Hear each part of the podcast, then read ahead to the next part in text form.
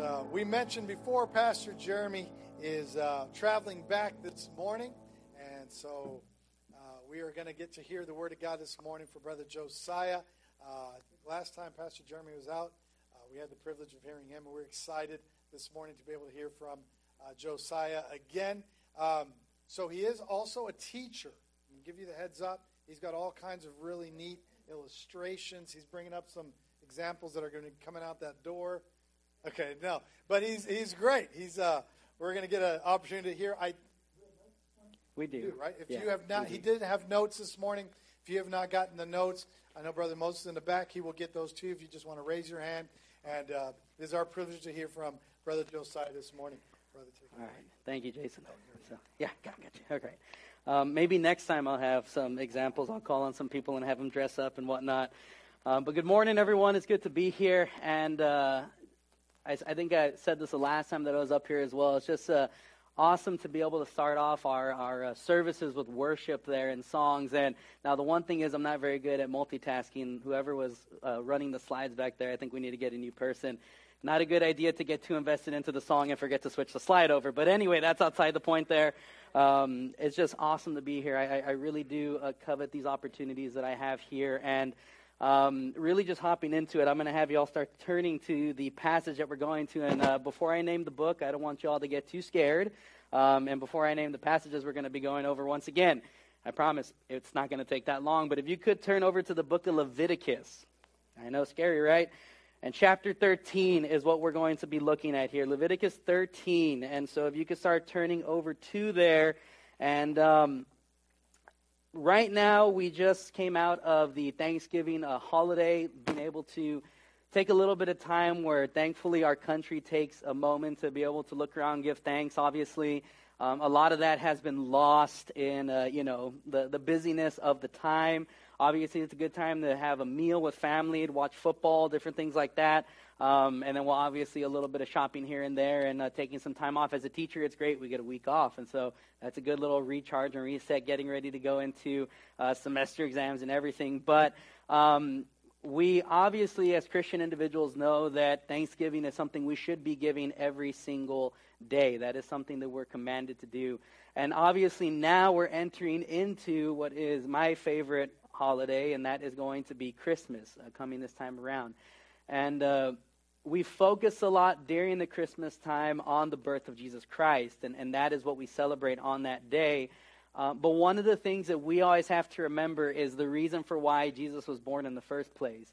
Um, it was going to be from his birth, about 33 years later, at, at the end of his ministry, that he would be crucified on a cross.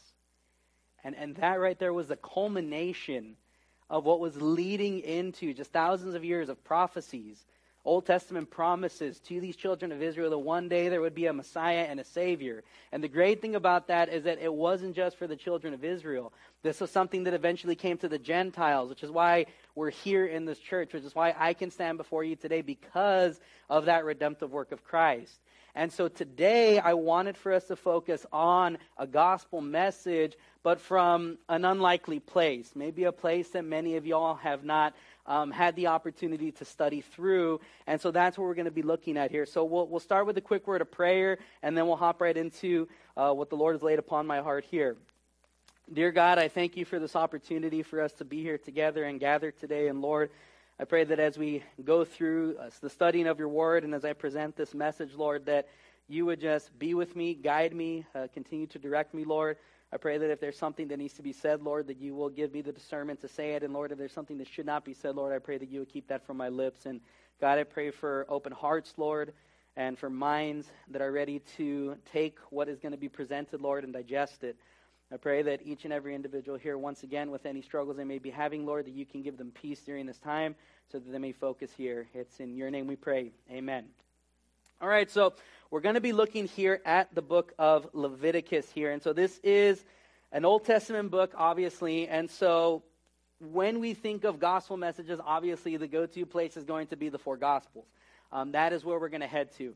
But something that I have learned um, over the years, and as I've studied through the Old Testament, is just the number of different pictures of that gospel message that God left behind in that old covenant of Israel. Now, we have to understand that we are no longer under that old covenant. And so, when we study the Old Testament, we obviously have to understand that the rules and regulations that God gave during that time were for those people at a particular time. However, there are still certain things that we learn and we teach to individuals, things like the Ten Commandments and the Bible accounts and the history of there, just showing the sovereignty of God. And so there's a lot of good material in there, but you do have to do some digging for it. It does take work. But my encouragement to you all, it is well worth it if you take the time.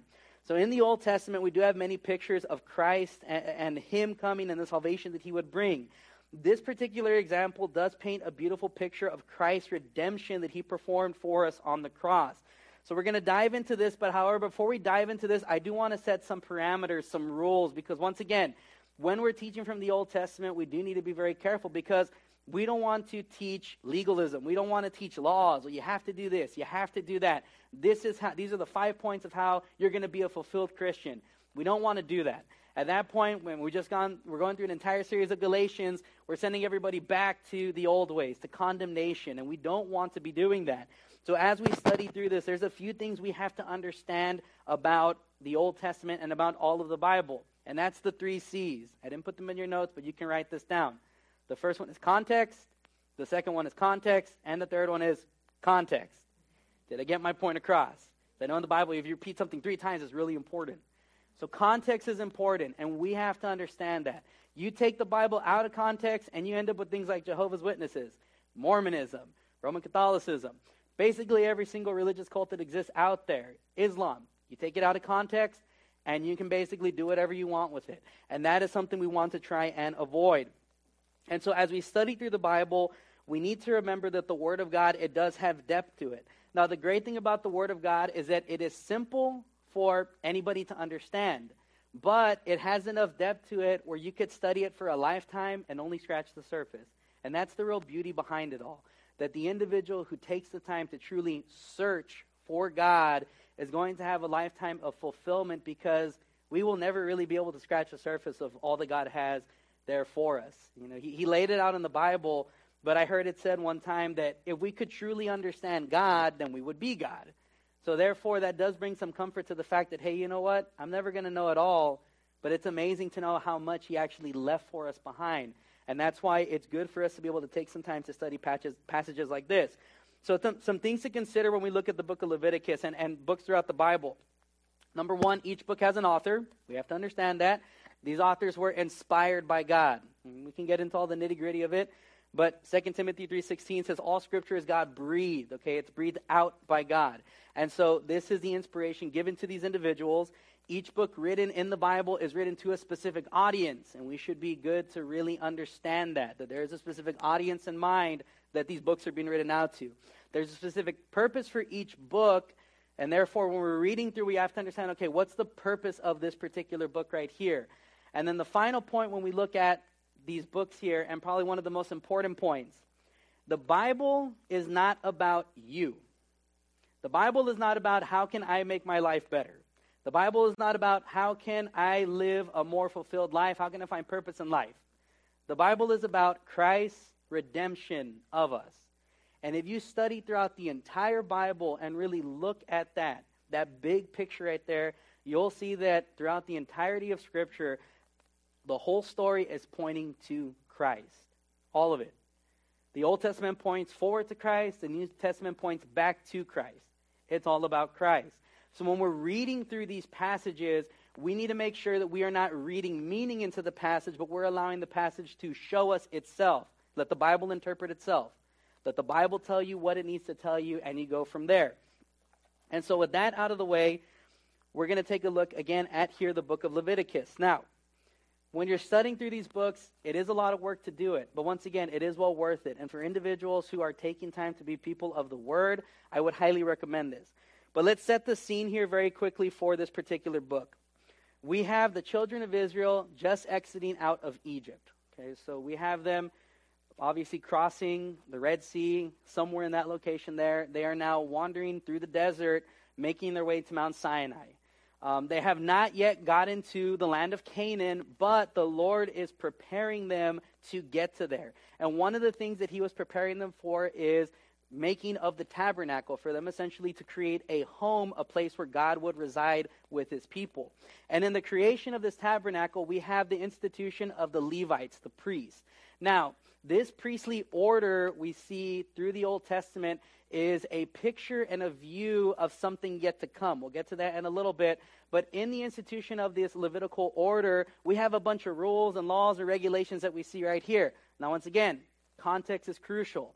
What we read in the book of Leviticus was something that God gave the children of Israel at that time. This particular message that we're looking at is about leprosy. Now, leprosy is an actual condition. And I can guarantee you that if you were ever diagnosed with leprosy and you tried to follow the rules that were here of how you were cleansed of leprosy in the Bible, you're not going to get cleansed from it. It's not the way it works. Context is important. Just because Paul got bitten by a snake does not mean that you can get bitten by a snake and survive. Okay? Just because we had the apostle speaking in tongues does not mean that eh, maybe I might hit too much of a chord on that one right there. But you get the point that I'm trying to throw across right here. This is something that we have to understand that as we go through this, what we're not looking at is, hey, you know what? If I ever get diagnosed with leprosy, this is what I got to do. No. Look at the picture that God is painting for these Israelites. Look at what he's trying to show them of, hey, you know what? In this situation right here, what am I trying to show you of what the future has in store? And so let's go ahead and enter into our text here. So we're going to start off with Leviticus 13, starting in chapter number 1. Now, I promise we're not going to go through the entirety of the chapters, they're really long. There's a lot of stuff in there. But we're really just going to do a flyby of what is found within these books here, within these two chapters in particular. So, starting off right here, Leviticus 13, we're going to go verses 2 through 3. When a person has on the skin of his body a swelling or an eruption or a spot, and it turns into a case of leprous dis- disease on the skin of his body, then he shall be brought to Aaron the priest or to one of his sons, the priest. And the priest shall examine the disease area on the skin of his body, and if the hair in the disease area has turned white, and the disease appears deeper than the skin of his body, it is a case of leprous disease. When the priest has examined him, he shall pronounce him unclean. And then I'm going to skip down to verse number 7 and 8. But if the eruption spreads in the skin after he has shown himself to the priest for his cleansing, he shall appear again before the priest, and the priest shall look. And if the eruption has spread in the skin, then the priest shall pronounce him unclean. It is a leprous disease. So we're talking about leprosy here. And um, I, at my high school, I teach health science. And one of the classes that I teach is, is a class called pathophysiology. And that particular class is looking at diseases. Okay, and so the way I put it is that you learn about how the body works and functions properly, and then in my class, we learn what happens when it breaks, is what it does. And so we're looking at a disease here. Now, this particular disease that we're talking about, leprosy, was actually a, a common and general term in these days for any number of different skin conditions. We have a condition known as leprosy modern day that we know of. This particular term that was given for any skin disease. At that time, there was not great knowledge of, hey, these are what bacteria are, and this is the diseases they can cause, viruses and stuff like that. But the children of Israel understood that, hey, if God commanded it, this is unclean, that's not good, we're best to follow it. Because if we don't, things go wrong. And that holds true even for our lives to this day here. And so, as we're looking at this particular disease, what we're going to find is that there is a picture of sin that we can see in the disease of leprosy. Now, I'm not going to act as if, oh, I one day just sat down and decided to start reading the book of Leviticus and I discovered this. No, I didn't.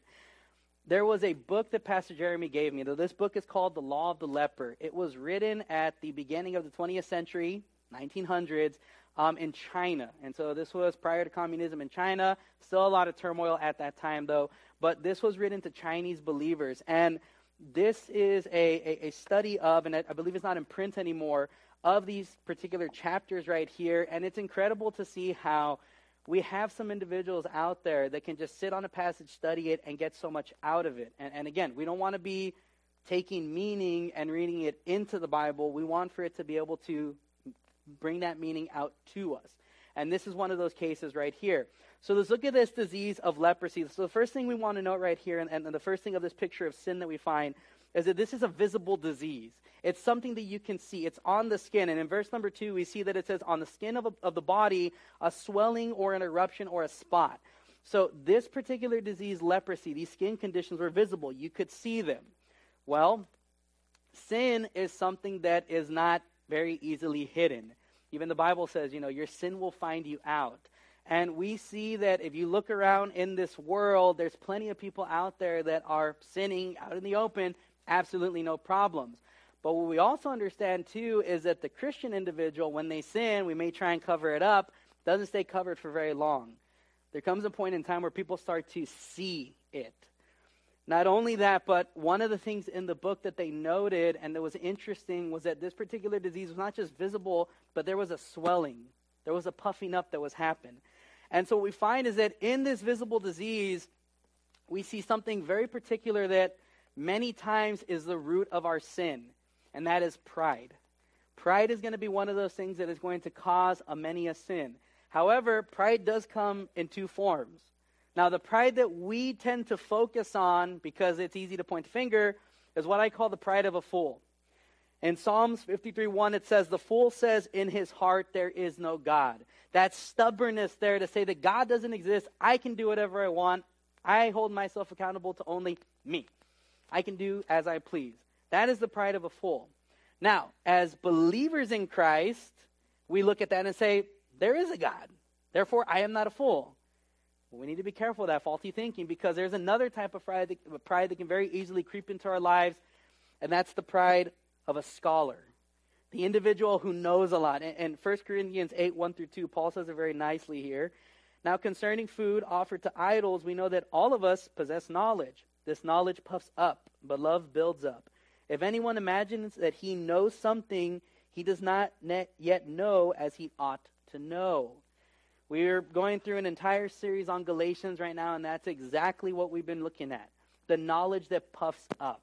That knowledge that says, well, I know more about God than brother so and so over there, than sister so and so over there, and therefore, God must love me just a little bit more.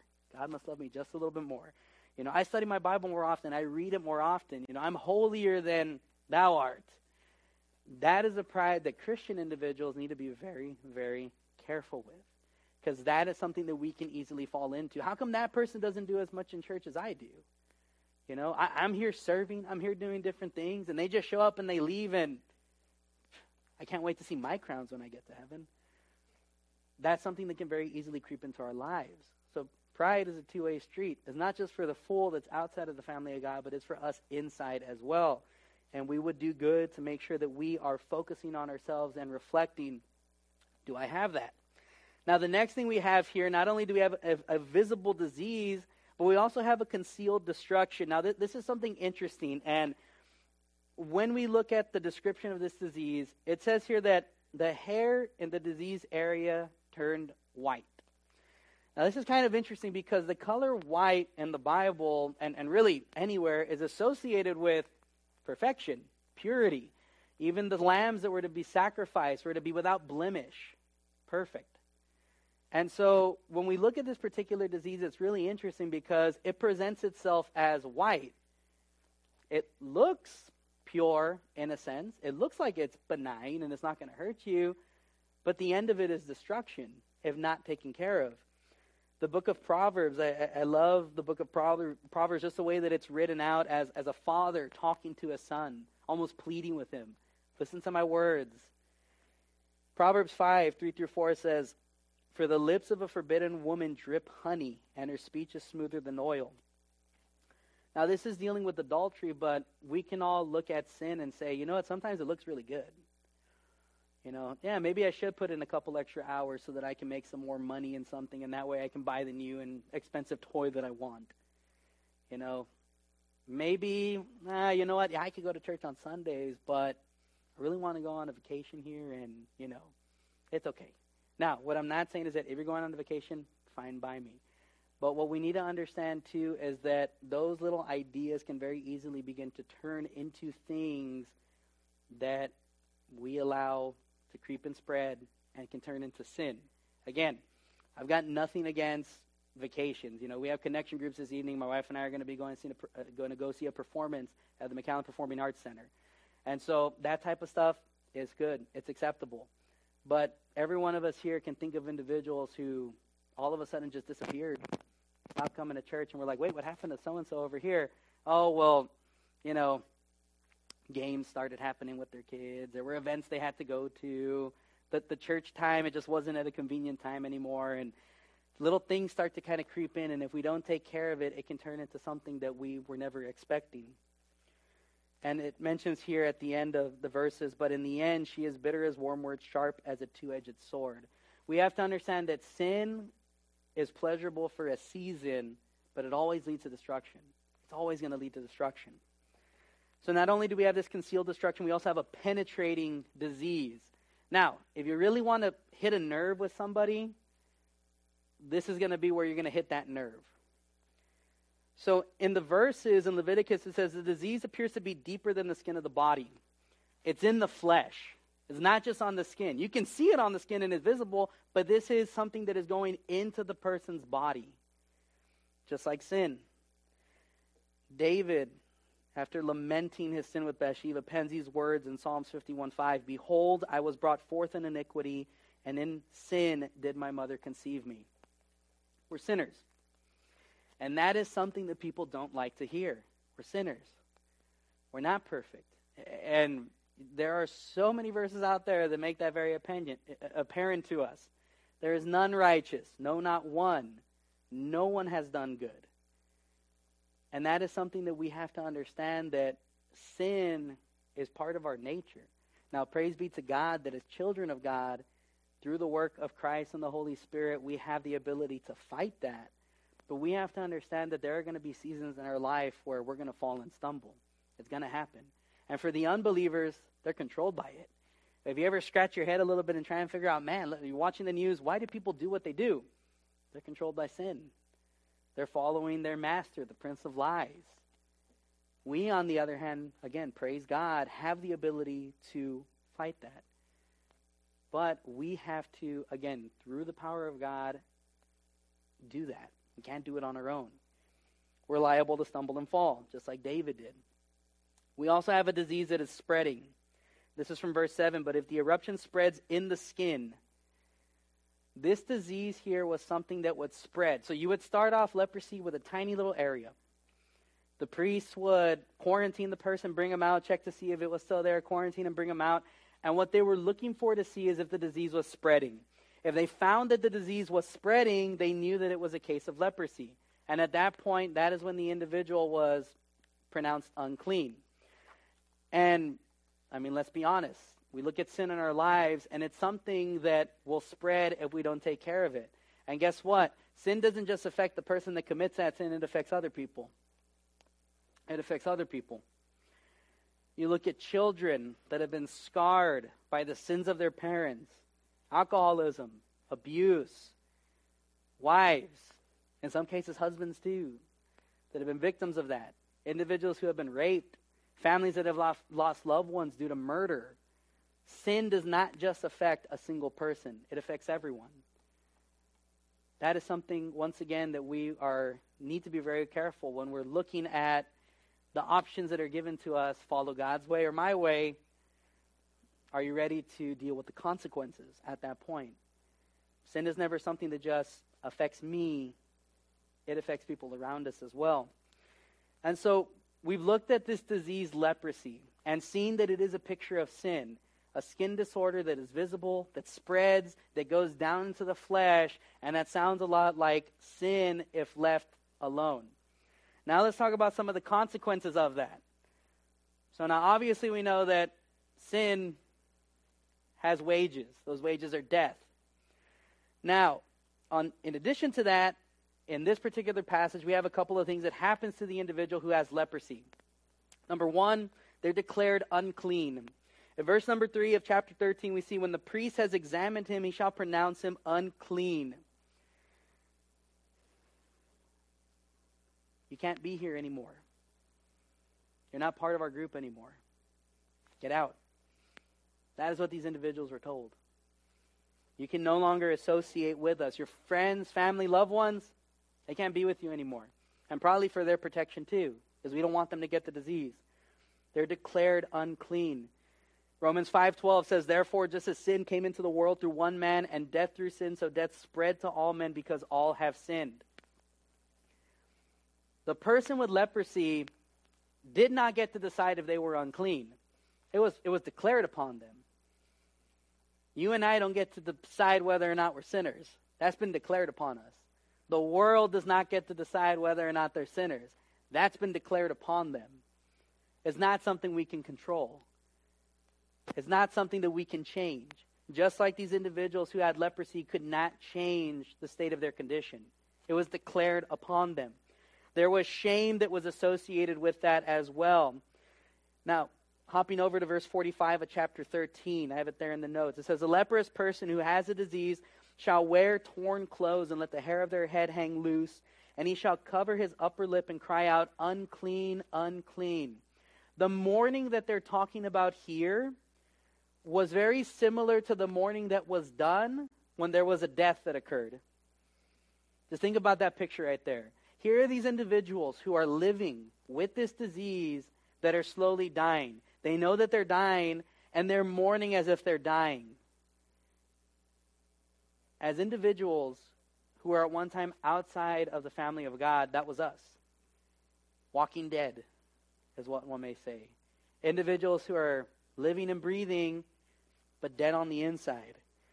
Romans 7:24, Paul says, "Wretched man that I am, who will deliver me from this body of death? These individuals who had this leprous disease knew that they were as good as dead already, but they were still walking around, still suffering, and they knew it. How often do we look at our sinful condition and feel the same way? Do we have that sorrow for sin in our lives? When we commit a sin, do we look at ourselves and, and like Paul, cry out, Oh, wretched man that I am, who will deliver me from this body of death? And again, praise God as a believer. We have that answer. But how many people out there in the world are living without that hope? Are looking for answers? Are we going out there and reaching them? We also have separation that occurs as well. Verse 46 of chapter 13 He shall remain unclean as long as he has the disease. He is unclean. He shall live alone. His dwelling shall be outside of the camp. Sin causes separation. It does between husbands and wives, between parents and children, family, friends. Separation is going to happen as sin creeps in there. And again, it's not like this individual here who has leprosy can decide, hey, I'm, I'm not unclean, I'm actually clean right here. No, it's declared upon them. And they're sent out and away. Well, then not only that, but then when we look at the separation that happens when a believer sins, think about, again, the world. They're separated from God a chasm that they cannot cross, nothing that they can do to restore that relationship there because of sin. We ha- there is that separation there as a result of the sin. And finally, we have corruption that occurs from this. Now, um, this particular passage here is actually from chapter 14, verses 33 to 36. And what we found was that what we find in these passages is that not only are we talking about leprosy on an individual, they're also talking about diseases that can happen on people's clothing and in homes. Again, the term leprosy was just any type of thing that was related to sickness. It could have been mold, it could have been bacteria, whatever it was. But this term leprosy was a corrupting force. It didn't just affect people, it affected what they had too, and individuals around them. It says here, the Lord spoke to Moses and Aaron, saying, When you come into the land of Canaan, which I give you for a possession, and I put a case of leprous disease in a house in the land of your possession, then he who owns the house shall come and tell the priest. There seems to me to be some case of disease in my house, and the priest shall command that he, they empty the house before the priest goes to examine the disease. Thus all that is in the house be declared unclean, and afterward the priest shall go in to see the house. This is something that is thoroughly corrupting. Nothing left spotless. Everything covered. No way of escaping it. Again, just like sin in the lives of individuals. Whether it's the believer who falls into it and begins to see that corruption take hold, that conscience starting to get dulled, or the individual out in the world who is, again, completely controlled, following the prince of lies, following their master. Sin is a corrupting force. There's no escaping that. And so, up to this point, we've painted a pretty bleak picture of, of this particular passage here. But obviously, this is not the end of the story. And thank God it's not the end of the story. But before we can get to the good news, it's good to be able to reflect a little bit on that bad news there, too. So we can really know what's so good about the gospel message. So now we're going to take a little bit of a look at the characters that are involved in this particular passage. The first character we see here is the leprous man. This is a picture of sinful man. And again, when we're talking about sin, it's not just the unbelievers, but we believers can fall into it too. Thankfully, we're not controlled by it. But it's something that we can very easily allow for to creep into our lives. And then at that point, we can be dulled to that conscience that we have. But the leprous man is a picture of sinful man. He's unclean. Again, declared unclean by the priest, and he's helpless. He's got no say in the matter. There's nothing he can do. This is all out of his control. He's declared unclean, and he is helpless. Now we're going to see another character. And this is a character that is not named in the passage directly. But if you read the passage through, you'll see, and, and two instances where we see this in 13, chapter 13, verse 2, and 14, verse 2, there's a little phrase there that says, He shall be brought. So the leprous man is not going to the priest on his own. He's being brought by someone. We don't know who that person is, but he's being brought to the priest by someone. What we find here is this is a picture of believers and the Holy Spirit. You know, it, it's incredible, but when we look at the time of Jesus being here on this earth, being with the disciples, Many times you think, man, if only we could have been there when he was around just to see him, hear him teach. And what did Christ tell his disciples? There's going to be something better for you all when I'm gone. And they couldn't understand that until the day of Pentecost and that Holy Spirit came upon them. And every single individual who puts their faith in Jesus Christ as their Savior has that Holy Spirit. It's there inside of us, guiding us to who? To the priest just like this friend was right here. Believers that are out there that see an individual that they know that is falling into sin can go to them and say, you know what, I want to restore you. We just talked about that in our series on Galatians here. Restoration, bringing people back to the priest. Not only that, but we can go out into the world and preach the gospel, make disciples, and bring people to the priest so that they can be saved. This friend, although not named, plays an important role in all of this. It's a picture of the believers and the Holy Spirit. These individuals are aware of the condition. They know the condition of the individual. That leprous person, they need help, and I'm going to help them out. As a believer, that person who has sin in their lives, I cannot cleanse them of the sin, but I know who can. I'm going to bring them to that person. They guide to the priest. In John 16, 13 through 14, we see Jesus telling his disciples that when the Spirit of truth, the Holy Spirit, comes, he will guide you into all truth, for he will not speak on his own authority, but whatever he hears, he will speak, and he will declare to you the things that are to come. He will glorify me, for he will take that what is mine and declare it to you. All that the Father has is mine, therefore I said that he will take what is mine and declare it to you. That's the power of the Holy Spirit. The power of the Holy Spirit is that it's a guiding light to the priest, to the one that can actually help. And so now the final character we have here, and I'm sure you know who this is a picture of, is the priest, the picture of Christ. Now, the Levitical priesthood in the Old Testament was not all that great. In fact, they eventually get switched out by prophets because they couldn't do what God was commanding them to do. They were imperfect in that. But we look to the future, well, one day all of us are going to be under the command, the entire world, of the perfect priest. Now, thankfully, as Christians, we're living eternity already. He's already our master. But one day, the entire world is going to look at him as the perfect prophet, priest, and king. And that is going to be Christ. Now, if we look at what the priest did in this passage in Leviticus and what Christ is able to do, we see some very clear parallels. So, the priest in the passage has the authority given by God to declare unclean. Christ in his ministry did not mince words with people. He let them know about their condition. The woman at the well, he was very upfront about, hey, by the way, the person you're with is not your husband. And in fact, these are all the guys that you've been with. He didn't mince his words. He did it in love, though. Not only does the priest have the authority to declare unclean, they also have the power to declare clean. And guess what? Christ is able to do as well declare us clean. When we stand before God, we're not going to be just us there before Him. We're going to have Christ's righteousness over us. The power of Christ to declare us as being clean. It's an amazing thing to think about. And not only that, but, and I didn't put the verse here, when the individual who had leprosy was ready for the cleansing, they were still outside of the camp. The priest would be brought by the friend to them, out of the camp. The priest goes out to the lost.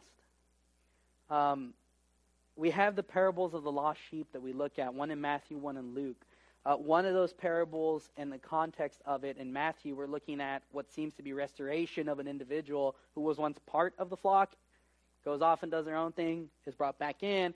And then in the book of Luke, in the context of that, we see a salvation message where the Pharisees were getting all upset that Jesus was with sinners and everything. And Jesus told them the parable and said, You know what? It's better for a sinner to repent and come to me than for the 99 righteous individuals that are here. And that message was very clearly about the salvation of that person. But Christ meets us where, where we're at. He meets us where we're at. And that is something that, again, a king that does that, have you ever heard of one? Only Jesus.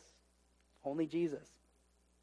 And so now, finally, in conclusion, we're, we're going to get to the final portion of this right here. And we're going to look at the cleansing. Now, this is the part where the context is really important. Because if you read through this passage right here, the, the majority of this particular chapter 13 and 14 is about the, the sacrifices that are offered, the processes and procedures and everything. Again, history. That was for the children of Israel at that time. If you have leprosy and you try doing that, not going to work. But what we have to understand and look at is that this cleansing, the cleansing, there was one way to do it. God said, This is how you're going to do it. This is how you get cleansed. There was one way for all. And it says here in verses 19 through 21, it says, The priest shall offer a sin offering to make atonement for him. And this is in chapter 14, by the way to make atonement for him who is to be cleansed from his uncleanness. And afterwards he shall kill the burnt offering, and the priest shall offer the burnt offering and the grain offering on the altar. Thus the priest shall make atonement for him, and he shall be clean. And I added a little bit of verse 21 on here. But if he is poor and cannot afford so much, this particular way of cleansing an individual of leprosy applied to everyone, the rich and the poor, for all. And there was one way of doing it the way that God had said, this is how you're going to do it. Now, once again, when we look at the process that this happened, the offerings and all these other things, there wasn't something magical about them that changed things for the individual. But what we find is that it was obedience to God's command that had the power to, in this case, cleanse that leprosy. So when Jesus says, I am the way, the truth, and the life, no one comes to the Father except through me, guess what? That's the one way. But what about being a good person? But, but what about praying every day, reading the Bible? I am the way, the truth, and the life. No one comes to the Father except through me. Jesus is the only way. Just like with this leprosy disease, there was only one way of doing it. Not only that, but we also find that in the cleansing process, the leprous man had nothing to do with the process. It was the work of the priest. The priest was the individual that was burning the offerings, making atonement. Hebrews 13, 20 through 21 says, Now may the God of peace who brought again from the dead our Lord Jesus, the great shepherd of the sheep, by the blood of the eternal covenant, equip you with everything good, that you may do his will, working in us that which is pleasing in his sight through Jesus Christ. The work of God in us is through Jesus Christ. Christ was the one that did this for us. Christ saved us. Christ cleansed us. We had nothing to do with it. It was his redemptive work. Again, the Bible's not about me, it's not about you. It's about that redemptive work that Christ did for us. And finally, we have here the atonement of the priest. Hebrews 7 26 through 28. For it was indeed fitting that we should have such a high priest, holy, innocent, unstained, separated from sinners, and exalted above the heavens. He has no need, like those high priests, to offer sacrifices daily, first for his own sins and then for those of his people, since he did this once for all when he offered up himself. For the law appoints men sin their weakness as high priests, but the word of the oath, which came later than the law, appoints a son who has been made perfect forever. This is a pretty on the nose example of Christ being that priest. And that sacrifice that he gave us once for all was himself. The, the blood of animals could not cover the sin of anybody permanently, which is why during those days of the Israelites, it's almost hard to imagine how many animals were actually sacrificed during those times, the amount of blood that was shed. All imperfect because they were just animals. But 2,000 years ago, God stepped into human history as Jesus, the man God.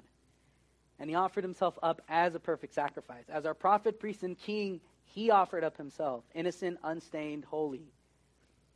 And it's through that redemptive work that we're able to be saved. That's the gospel message. That's the meaning of the Bible. You ever looking for a purpose in your life? God already gave it to you. Glorify Him. Live a life that glorifies Him. So, the conclusion that I have here, I just want to leave you with one question How does the gospel affect my life? And I wrote it that way because guess what? I asked myself that question too. How does the gospel affect my life? The gospel saves us, but that shouldn't be the last time that we ever think on it, dwell on it, study it out. It's something that we should always be looking at. The realization that a man, a woman, covered by a disease that we could not get rid of that was declared upon us, that disease of sin, we were cleansed by our high priest, by the sacrifice that he made for us that we did nothing to get, that we did not deserve. That's a beautiful picture there. And that is something that as we go into our homes, into our workplaces, are you preaching the gospel to your kids, your family, your workers? Are you taking time to really think about it? Let's go ahead and pray. Dear God, I thank you for this day, Lord, and I thank you for bringing us here together once again to worship you, Lord, and study from your word. And God, I just pray that if there is anyone here, Lord, that has any doubts about their salvation, or maybe they, they don't know whether or not they have been saved, Lord, I just pray that in their seat they take some time in the quiet there to take care of that, Lord. Today is the day of salvation, and I just pray that any individual here who has that heart, Lord, that is coming to you, that they'll continue to be guided by your Spirit to the priest that can clean them, Lord. I thank you once again for this opportunity that we have to be able to worship you, Lord, and I pray that each and every individual here will go home in peace and I just pray that you'll continue to guide us as a church. It's in Jesus' name we pray. Amen.